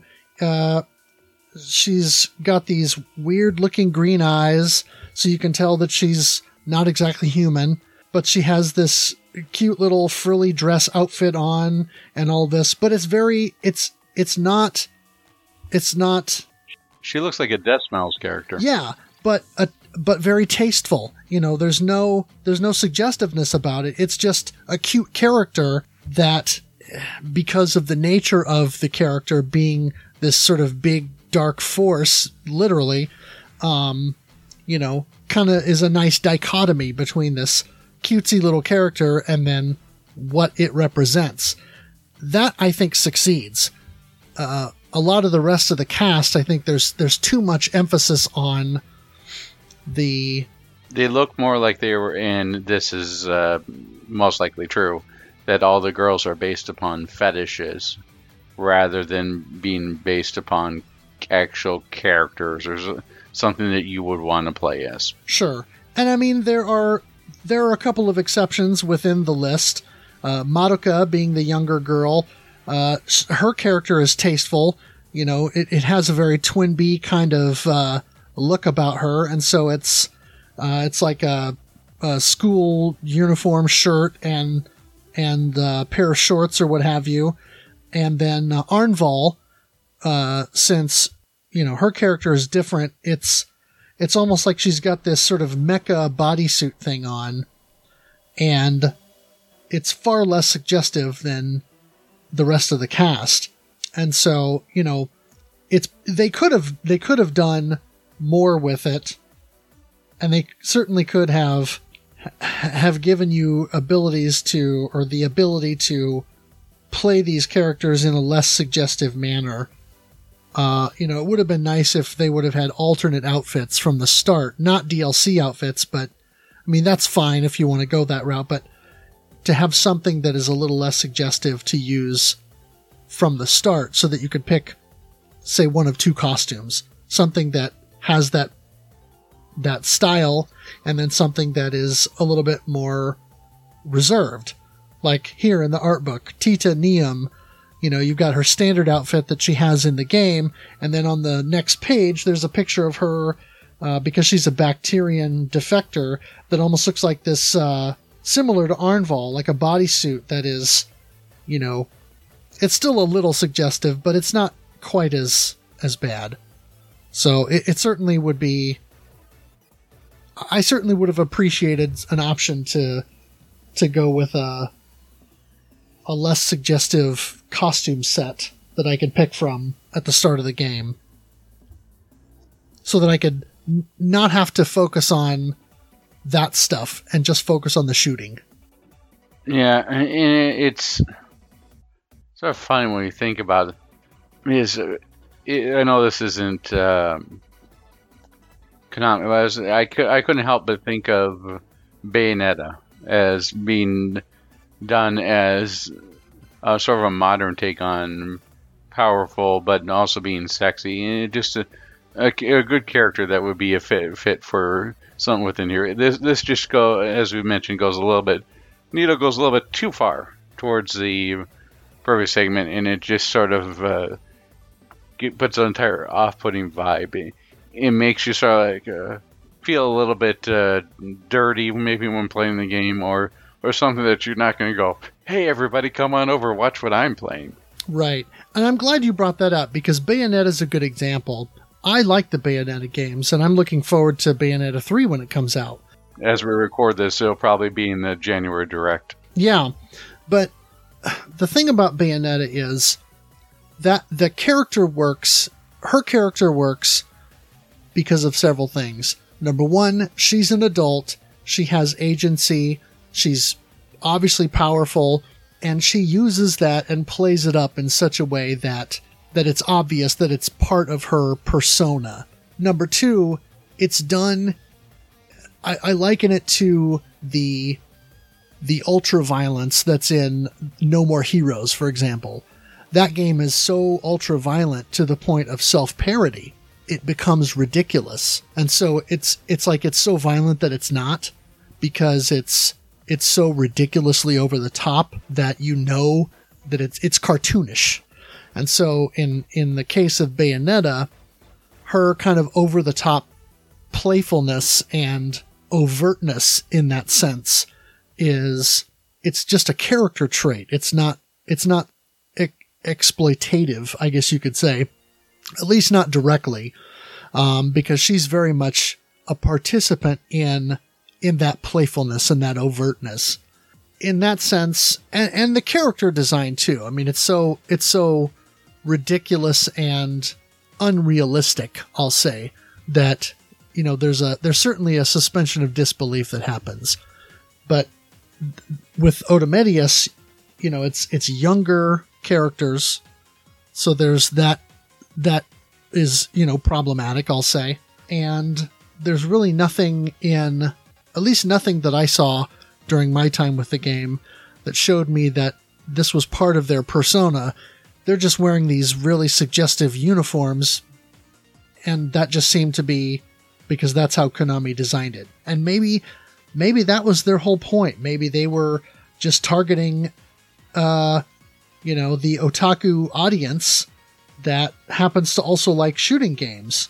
I mean, my time on Twitter has taught me that there are a lot of people who like shooting games that also happen to like, you know, this this kind of anime style and are into these sorts of things. Uh, the Touhou community certainly uh, proves that to be true because there are there's a lot of crossover between folks who are into the Touhou shoot 'em up games and then people who get into various anime and manga and and works that present you know that kind of art style and and uh, then storytelling based around that and all that so i don't know for me it's just a little uncomfortable and i wish that I wish that Konami would have painted with a slightly broader brush and given us costume choices or something else that we could do.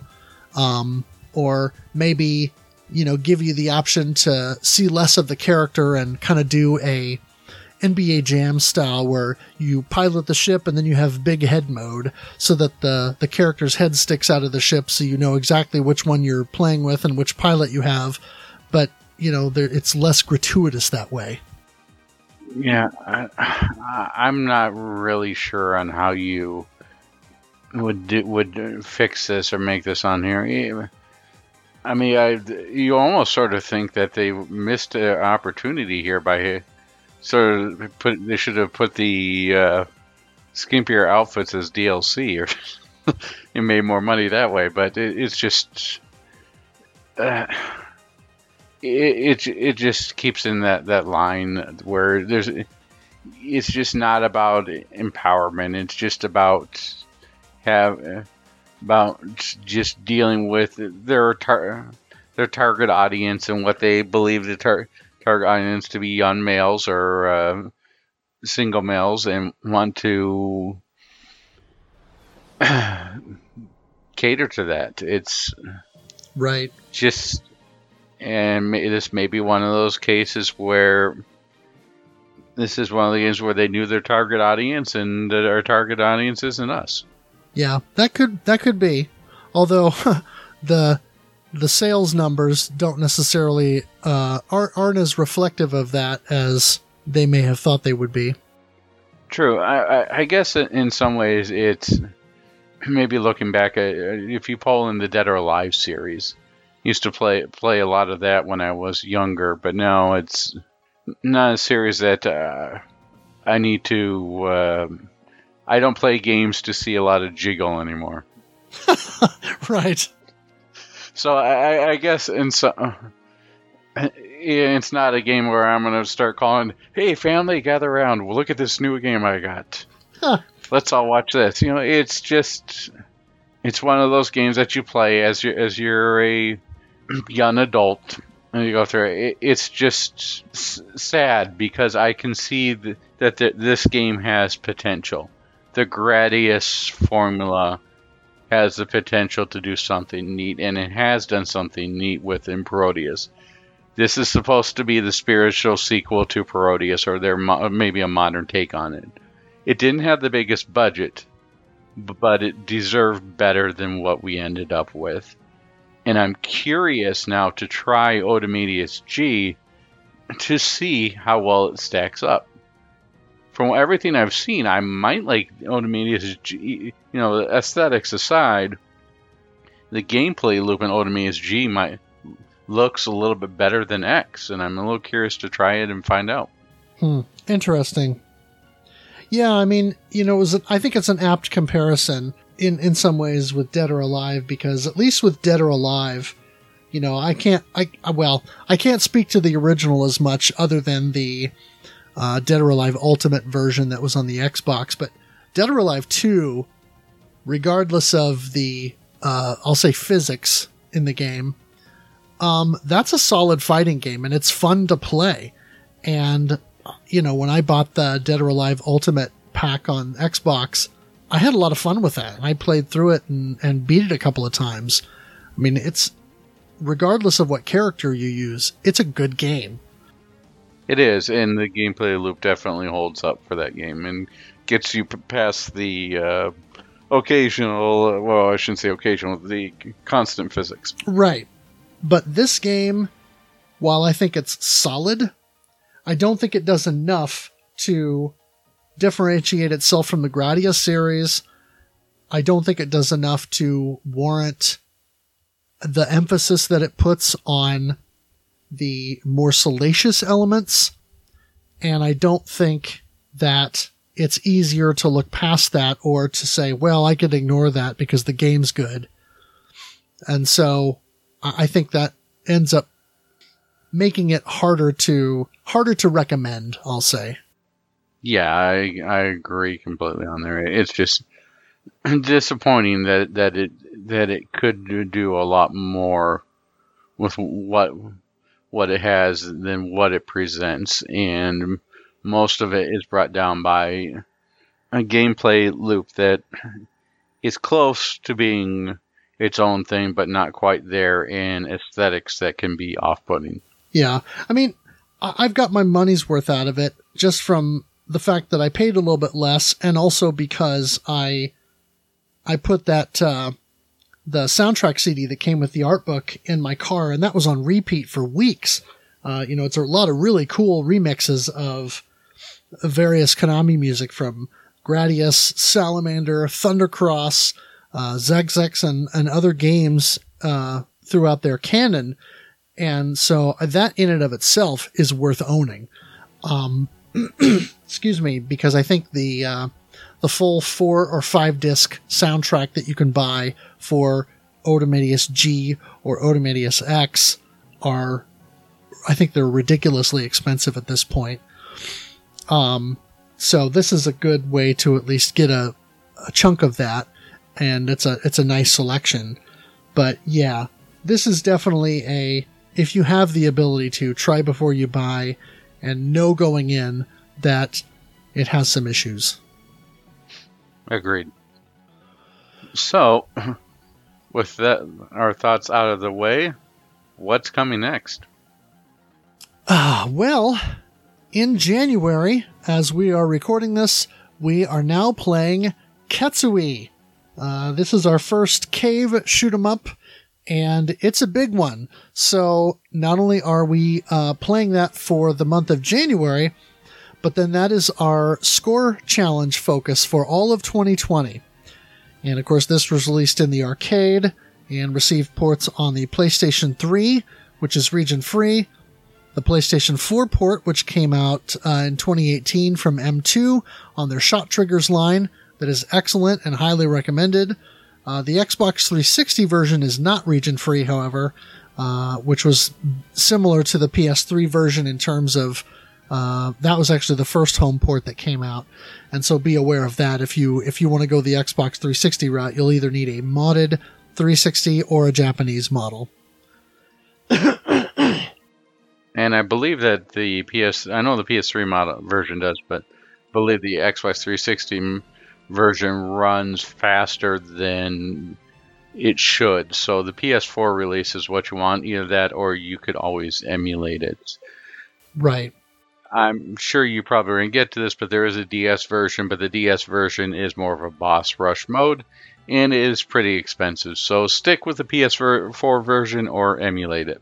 Right. Now, now, if anyone wants to participate in Ketsui Death Label on the DS, we would be happy to take score submissions for that because I think it would be cool to see a little bit of competition. And I might try to demo that, if you will, so I can at least get a feel for it. But uh, yeah, generally speaking, I'm going to be spending my time on the PS4 release. And that's that's where all the players are right now, anyways, with the leaderboards and then the replays. Right. And it has save states so that when you when you get to another stage, you can save and then start practicing the next stage and things like that. And so it's got a lot of good features. Plus all the other modes, like the like the super easy mode, the Destiny mode, which is fantastic, the IKD 2007 special, which is another mode that uh, you know we may look at from a scoring perspective. So tons of content. Uh, and then in February, we are going to be taking a look at a shoot 'em up from Taito that is not Space Invaders or Darius. No, we will be looking at a game called Grid Seeker Project Stormhammer, which was an arcade release and then has subsequently been made available on PlayStation 2 and Xbox via the Taito Legends uh, specifically Taito Legends 2. And I I want to say it's also available on one of the Taito Memories compilations uh, as Japanese releases as well. So that will be February. Sounds like a good way to uh, send some love Taito's way. Indeed. like to uh, send some shout outs here. Need to say thanks to Sarah Flash of Studio Mudprints slash Bullet Heaven for the logo. I'd like to thank Kogusu for the intro and outro music, everybody at RF Gen and the RF Gen Playcast, and everyone who participated in for the month of December 2019. Also, like to thank everyone who participated in the RF Gen NES Challenge, which mentioned previously was extended into 2020. And also like to thank Metalfro for streaming this game and uh, taking the risk of getting his uh, Twitch account banned. uh, well, yeah. I, now, now that I'm uh, now that I'm moved on to Ketsui, uh, it's going to be a whole lot of me dying a lot and just being frustrated for a little while. so uh, hopefully, I won't get my account banned for uh, for outbursts. Just make sure to mark your YouTube uh, archives as uh, not safe for kids. Yeah, well, I try to keep it family friendly, but you know, after after 25 deaths, it can get uh, a little frustrating. So, if you would like to connect with the podcast, there are several ways you can do that. Uh, follow us on Twitter at ShootCoreCast, or you can follow me directly at GameBoyGuru go ahead and join up at rfgeneration.com. It is free to sign up, and you can join in a Shmup Club playthrough. Uh, subscribe, rate, and review the podcast on your preferred platform. Remember, we are on Apple Podcasts, Google Play, and Stitcher. And uh, we also have the most recent episode usually uploaded to SoundCloud as well. And uh, then you can also, of course, get the episode directly at rfgeneration.com where you can stream it or download the MP3. Also, make sure to join the RF Generation Discord channel and check out the dedicated Shoot the Corecast topic where we'll be discussing the games and people will be posting screenshots and uh, and photos of their scores. And if you want to watch me stream the games, go to twitch.tv and find Guru Game Boy. twitch.tv slash guru gameboy, and you can watch me stream the Shmup Club game of the month, among other things. Before we go, I would like to also shout out Collector Cast, uh, the RF Generation Collector Cast, and in particular Duke Togo. He was uh, not participating this month, uh, but he was there for several of my streams and uh, offering encouragement and, and trying to uh, spur me on to finally get that uh, that clear. And so, thank you to Duke Togo for the encouragement through the month of December for that. I know he's been a little under the weather here as we record this, and so uh, I hope by the time this episode comes out that he'll be feeling better and and so forth. But uh, anyway, just wanted to give him a shout. Excellent. And I'd also like to say thank you to everyone for listening. We hope you enjoy. Yes, and please come and join us for our Ketsui scoring competition this year.